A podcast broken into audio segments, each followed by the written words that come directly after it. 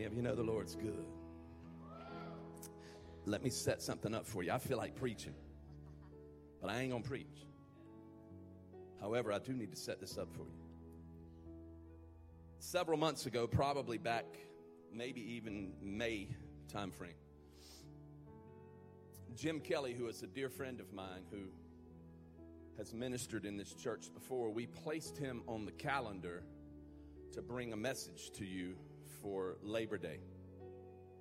As we got to about the 1st of August, we just felt like let's do something different on Labor Day, and it's a holiday, and I don't want to bring Jim on a holiday. I know attendance will be down, and so we'll we'll move Jim. We'll do something else on Labor Day, and we'll move Jim to to to uh, November 12th, the day after my son gets married, so that he can help me out. I know I'll be just out of energy and and so yesterday was this wedding, and unbeknownst to me, whenever we're planning out the schedule, we didn't realize that today is a holiday weekend. A lot of our people travel on this weekend. But talking with Jim this morning, something beautiful happened in the conversation that we had. That had Jim been here to preach to you on Labor Day, his message would have been different than it is today because something has transpired in his life that is God has caused through this situation to bring a message into his heart that I believe is so timely for you today in your faith. Had he preached then, it wouldn't have happened, but the message that he's going to bring to you today is a message of healing and faith because God is going to do a work of healing in, in Jim's family. You'll hear more about that. I don't want to preempt him. But what's so beautiful is uh, really God in control, knowing that the message that he needed to bring to Epicenter didn't couldn't be preached in September, but can be pre- preached in November. How many of you know God sometimes uses conflict in our lives to cause us to focus upon who He is? And when we come into the, to the church, we're always looking for the preacher to give us a message on comfort. Give us a message. Comfort me, preacher. But sometimes God uses conflict in our lives to grow us. Sometimes He uses conflict. We need to stop looking for the comfortable message and focus upon the comforter in our conflict. Amen. Amen. So here's what I want you to do. I want you to put your hands together and welcome my friend and your friend. Give him an epicenter welcome. Come on. Jim Kelly, come on. Come on. Thank the Lord for it.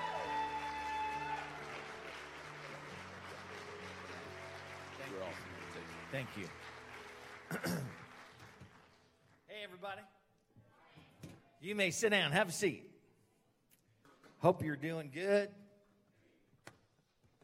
I tell you what, man, this place is alive today. Did your team win yesterday? How many of your team won yesterday? You're happy. How many of you, your, your team lost yesterday? How many of you don't care? yeah, okay. I'm cool with that. Hey, this has been, I mean, we could stop right now, right? Go home and say, it was good to be in the house of the Lord. Isn't that right?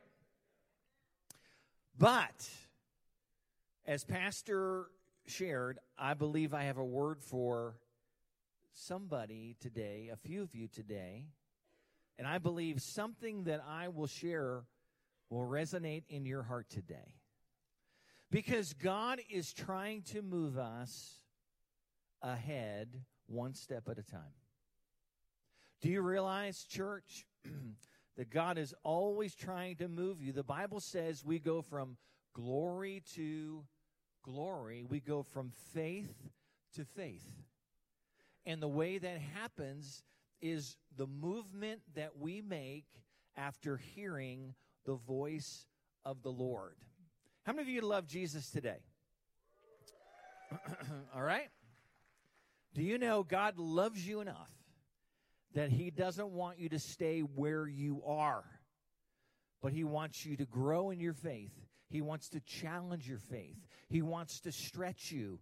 You say, why would He want to do that? Because He wants to make you stronger. He wants you to be a light in a dark place so people can see your life and say something great has happened to that person because God is working in their life.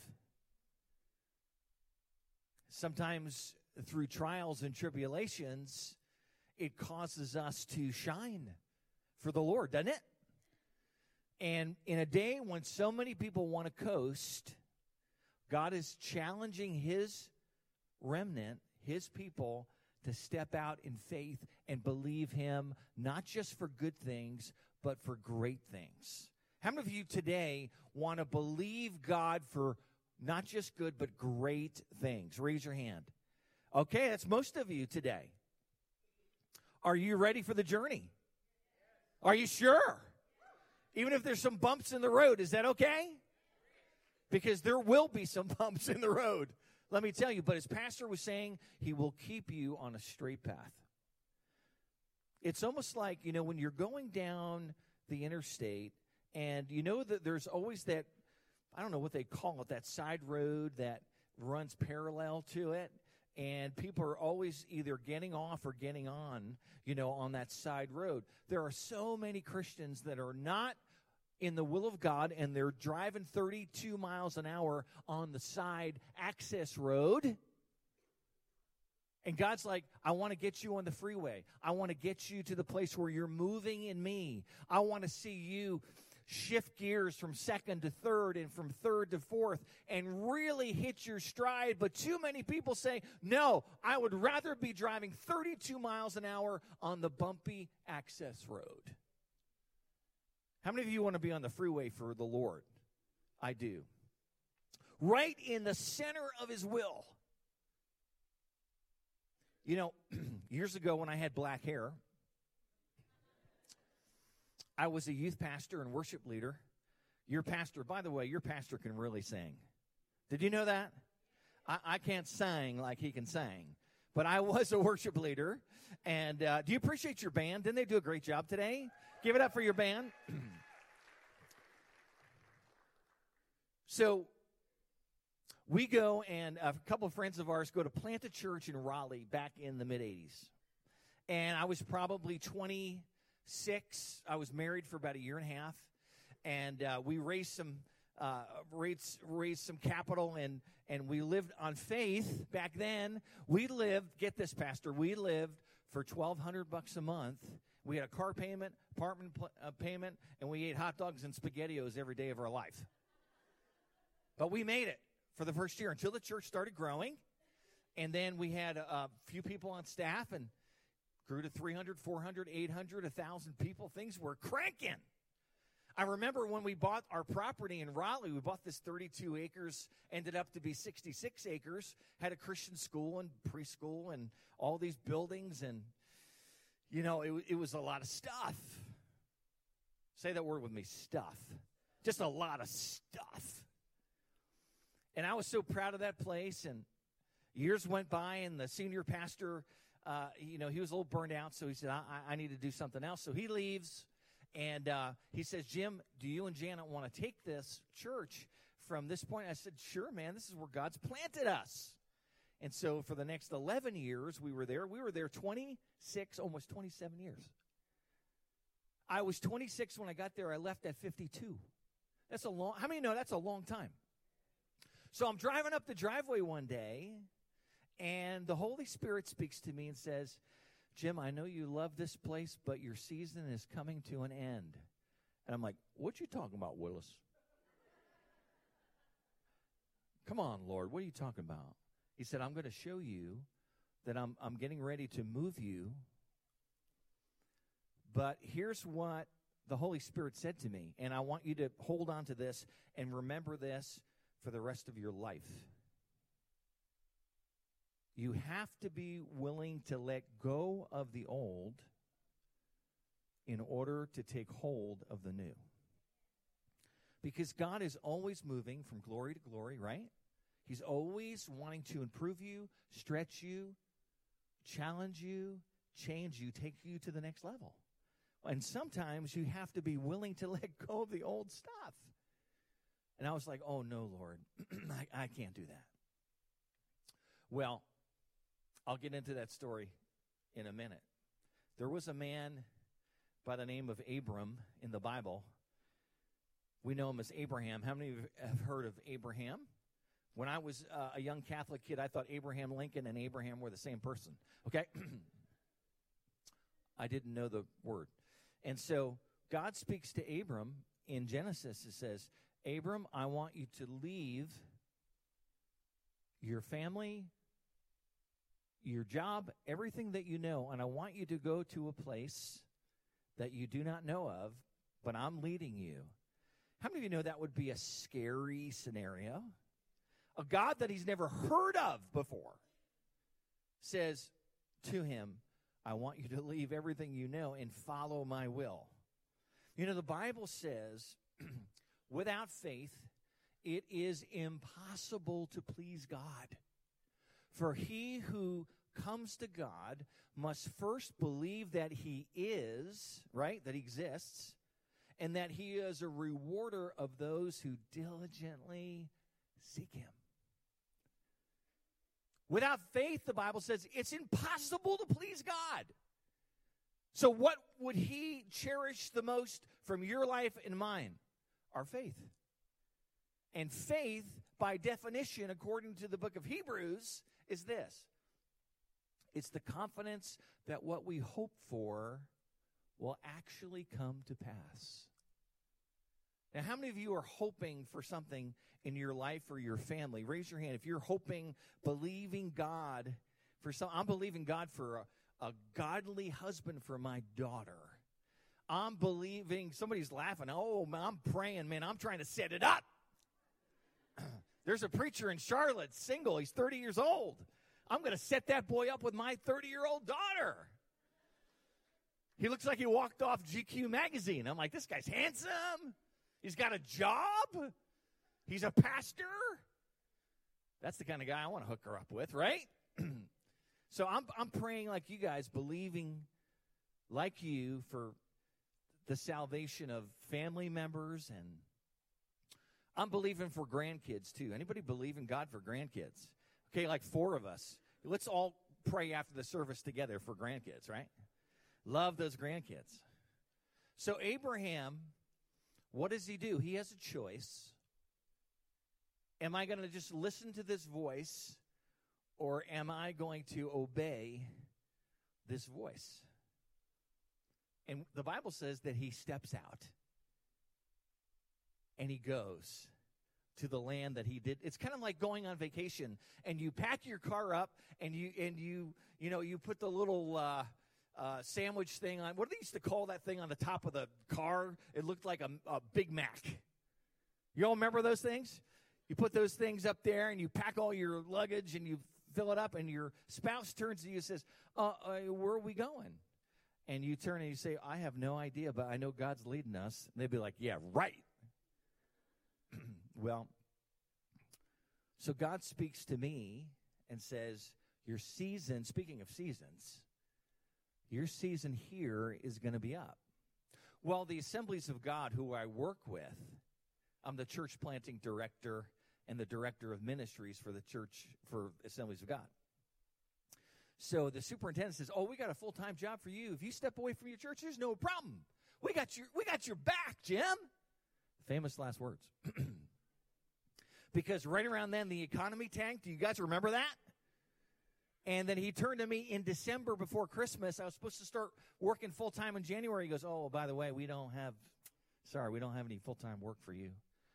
And I'd already told the church that I was leaving. So here's the question What do I do? Do I freak out? Do I start cussing? You know, Christians do cuss, you know. Or do I trust God? And we chose, my wife and I chose to trust. It was scary. But you know what? We never missed a house payment. We never missed a CP&L Progress Energy payment. God was faithful because listen, if God leads you out, he's leading you somewhere. And he'll always take care of you.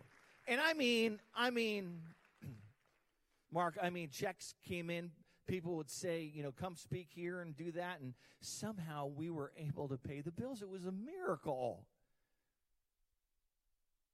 So I get this word about leaving the church prior to that. And I turned to my wife. I said, honey, I think, I know we've been here a long time, but I think God wants us to leave. And she says, Are you sure?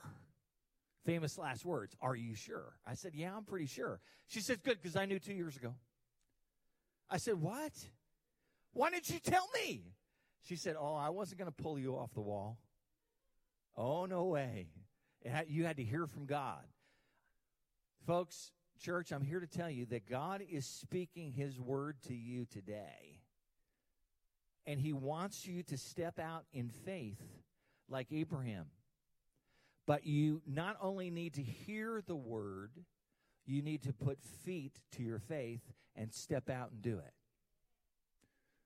James chapter 2 says, What good is it, my brothers, if you say you have faith, but you don't step out? You don't add corresponding actions to what you've heard. It's like Ananias gets a word in, in Acts about praying over this crazy man named Saul. And he says, Lord, you don't understand. I can't go to that man's house. He kills Christians. I can't. And God says, You listen to me. He said, That man who you are afraid of is going to change the world.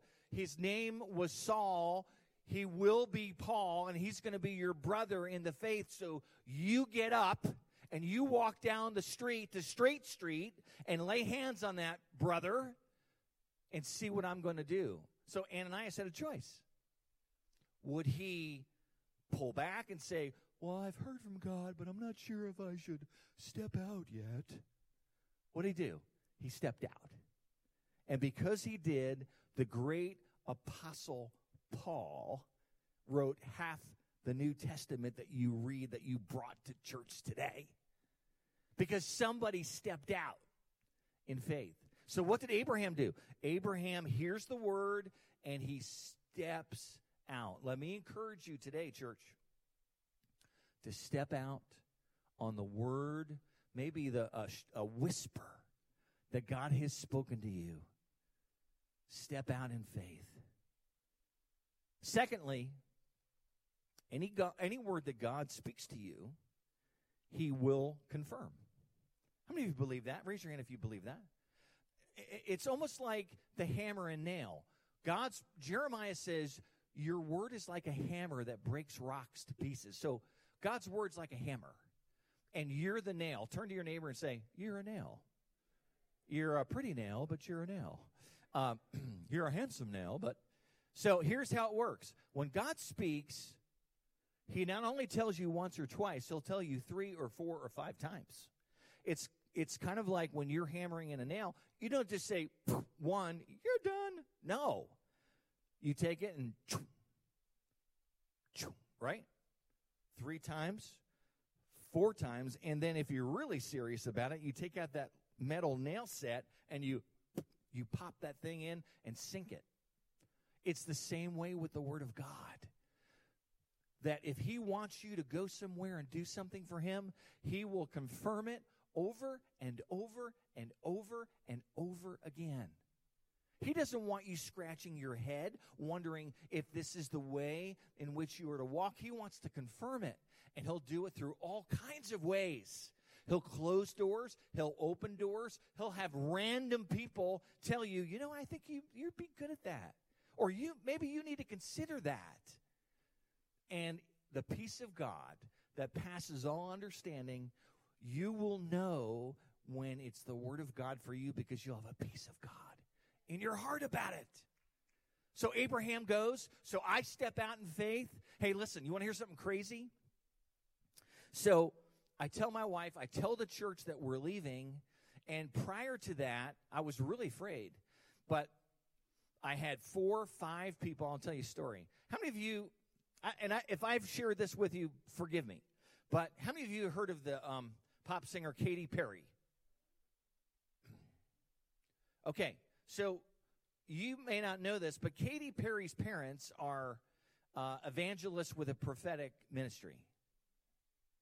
And a friend of mine, after I'd left the church, and I was like, Dear God, it's Tuesday. What do I do today? I don't have a job. And a pastor friend of mine said, Come over to my church, Jim, and I want you to sit in with my office team because pa- Katy Perry's parents are coming to preach the word. Like, cool. I didn't even know that she had Christian. Yeah, they've been in ministry for 40 years. And every time they minister, they say, Please pray for our daughter. She's lost. Pray that she comes back. So I'm sitting in this meeting, and all of a sudden, all these Baptist people start getting these prophetic words. And I'm like, I'm sitting in the back of the room, like, This is the coolest thing ever. Like, they've never experienced this before. And they're all freaking out. And I'm like, This is really great. And then Katy's mom points to me and says, Stand up. I was like, Uh oh. Have you ever got one of those stand up words? Oh boy. And this is what she said You've been stuck like a rusted bolt in a place for a very long time. But God has seen fit to move you because He's trying to get you to the next level. And you have to be willing to let go of the old to take hold of the new. I was like, right between the eyes. So here's what I'm telling you, church. If God wants you to do something, He will tell you over and He'll confirm it over and over and over again. He did that with Abraham. So He speaks to Abraham. The second time, He shows up. says, Abram, I just want to let you know I got a promise for you. And even in your old age, you're going to have a son. And he's like, I'm 70 years old, Lord. How's that going to happen? It's like, I'm telling you. So he waits and he waits. And he waits for 10 years. Nothing ever happens. And his wife, Sarah, gets so frustrated that she says, Obviously, I'm not going to have a baby, so take my servant Hagar, sleep with her. Maybe we'll produce an heir through her. And sure enough, who's born? Ishmael. Say that with me. Ishmael. You know what Ishmael is? Ishmael is the representation of everything that you're trying to do in your own strength and in your own time. If God has promised you something, don't try to make it happen yourself. Wait on Him because it will cause you pain and probably a lot of money. How many of you have ever tried, got ahead of God and you, you, knew you were ahead of God and it just it was not good? Not good. So Ishmael's born. He's a pain in the posterior to everyone he knows. He's a wild child.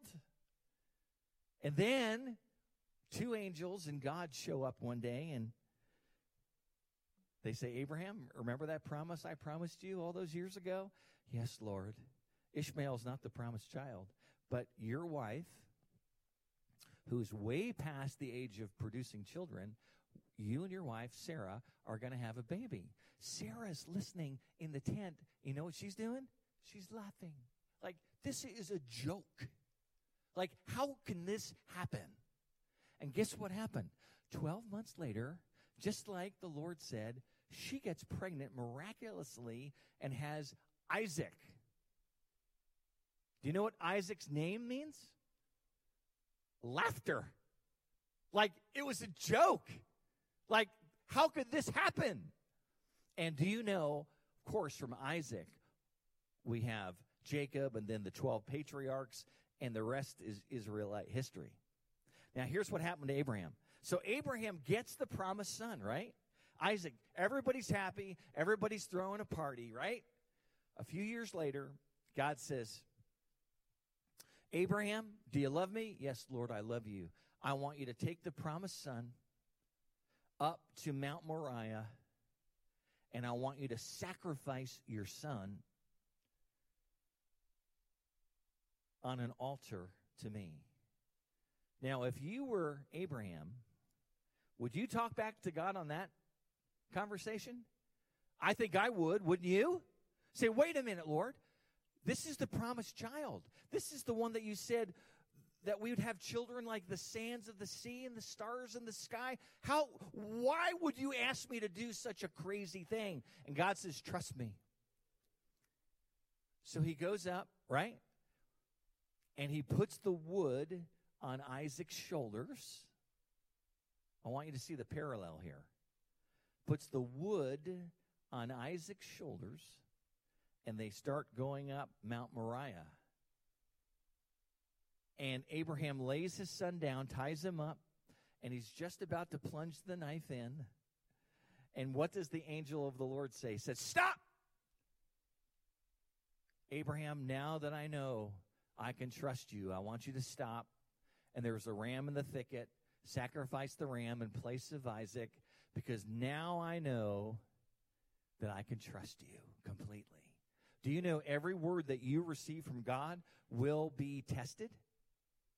Do you know everything that you receive from God by faith, you will be tested? Some people, a lot of Christians think God's mad at them because they go through trials and tribulations. God's not mad at you. You know what he's trying to do? He's trying to stretch your faith. He's trying to make you stronger. He's trying to purify your faith. That's why we go through trials and tests. It's, it's the purifying of our faith that we can be pure, be more like Jesus. How many of you know we're supposed to be more like Jesus every day? So, my lovely wife couldn't be here today. She normally is here every time we speak at Epicenter. And by the way, it is a privilege to be with you. Thank you, Pastor Mark. She was feeling bad a couple months ago, and I said, Well, maybe you need to go to the doctor.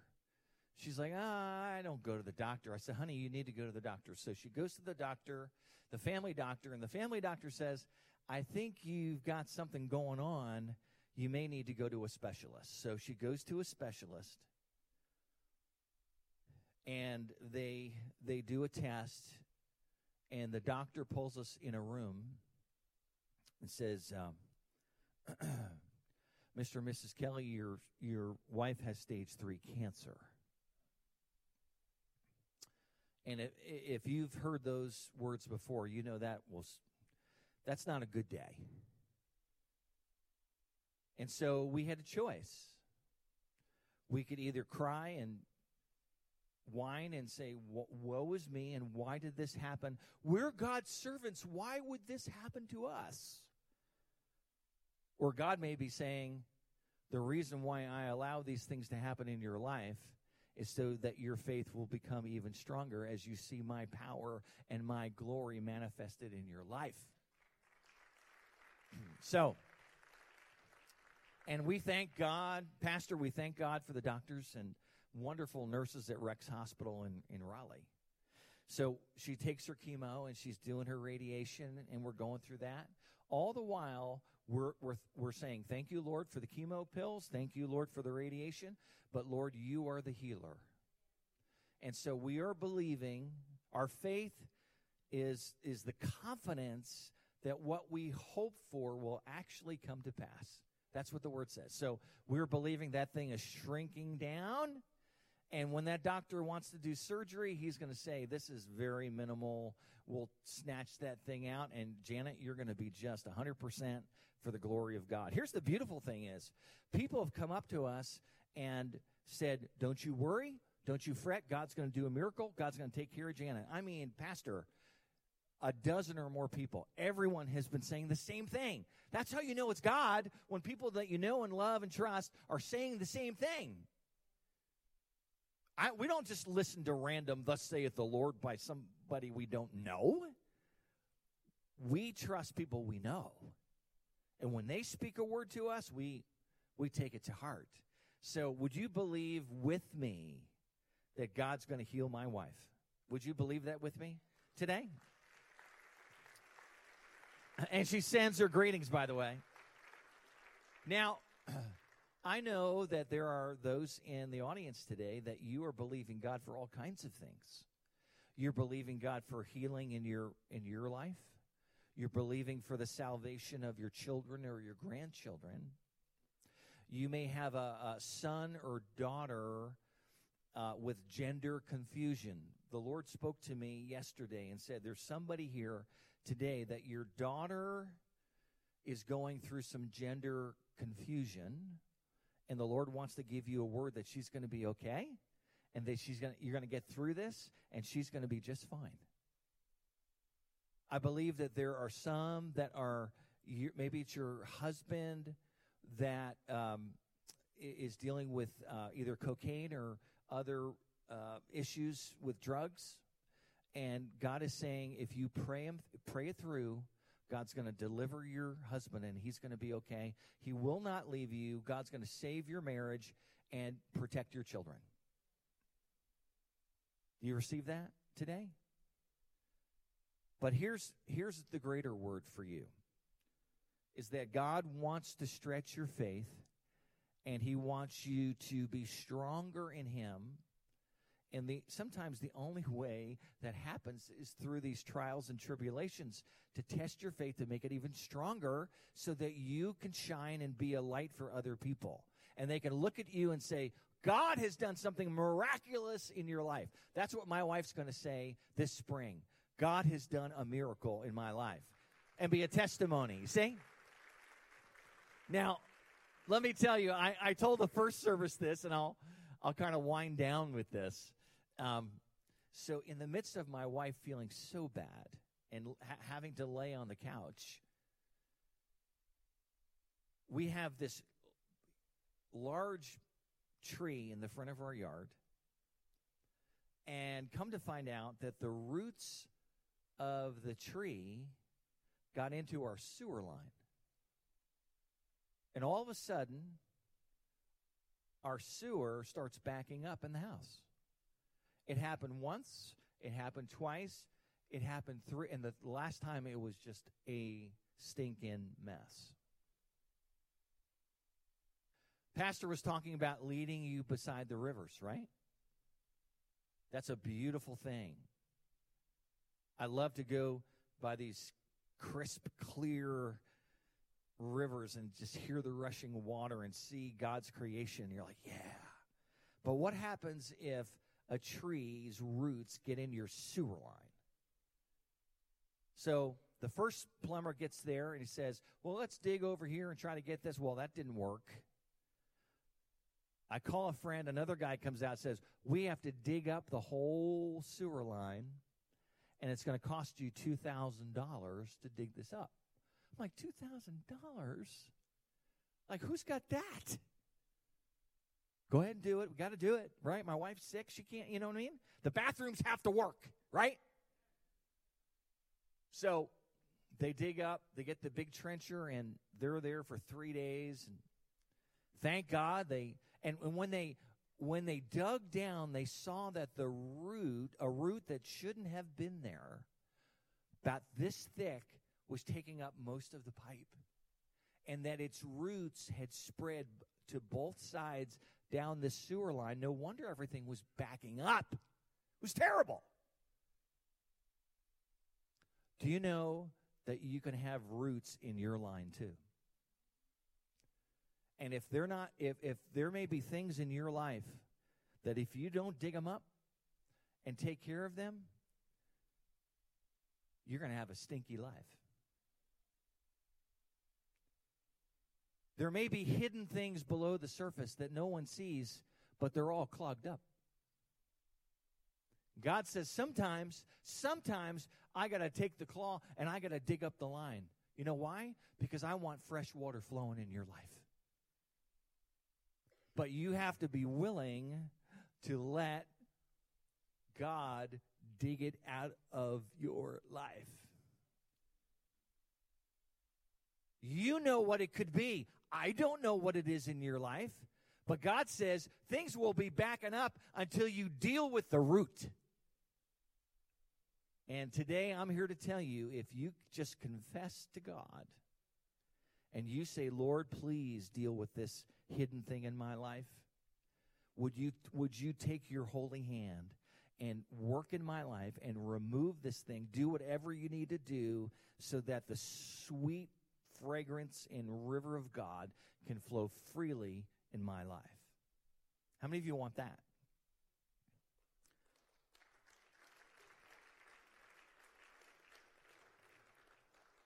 You see, God, you say, where are you going with all this? What I'm saying is, God is wanting to draw you closer to Him. And He's wanting to purify your faith. Why? Because He wants to make you stronger. And the way that you are made stronger the testing and the trials produce perseverance. And the Bible says, let perseverance have its perfect work that you'll be strong and complete. Listen to this lacking in nothing. So when people look at your life, they're like, man, that, there goes a strong woman of God. There is a powerful man of God. Let me tell you, every man of God worth his salt has been through something. Every woman of God that stands strong has been through a trial. And when you're tested and you're tried and you come out smelling like a rose, people smell it and they're like, there goes a woman of God. There goes a man. That's what I want for my life. How about you? Church, I'm here to tell you the days of coasting in Christianity are over. They're done. Today, and I believe God has reserved this time for you and I. God put you here right where you are today, living in, what is it, 2017, soon to be 2018. There's no mistake that you're here sitting in this church today. And all he's saying is, are you willing to step out for the next step of faith in your life?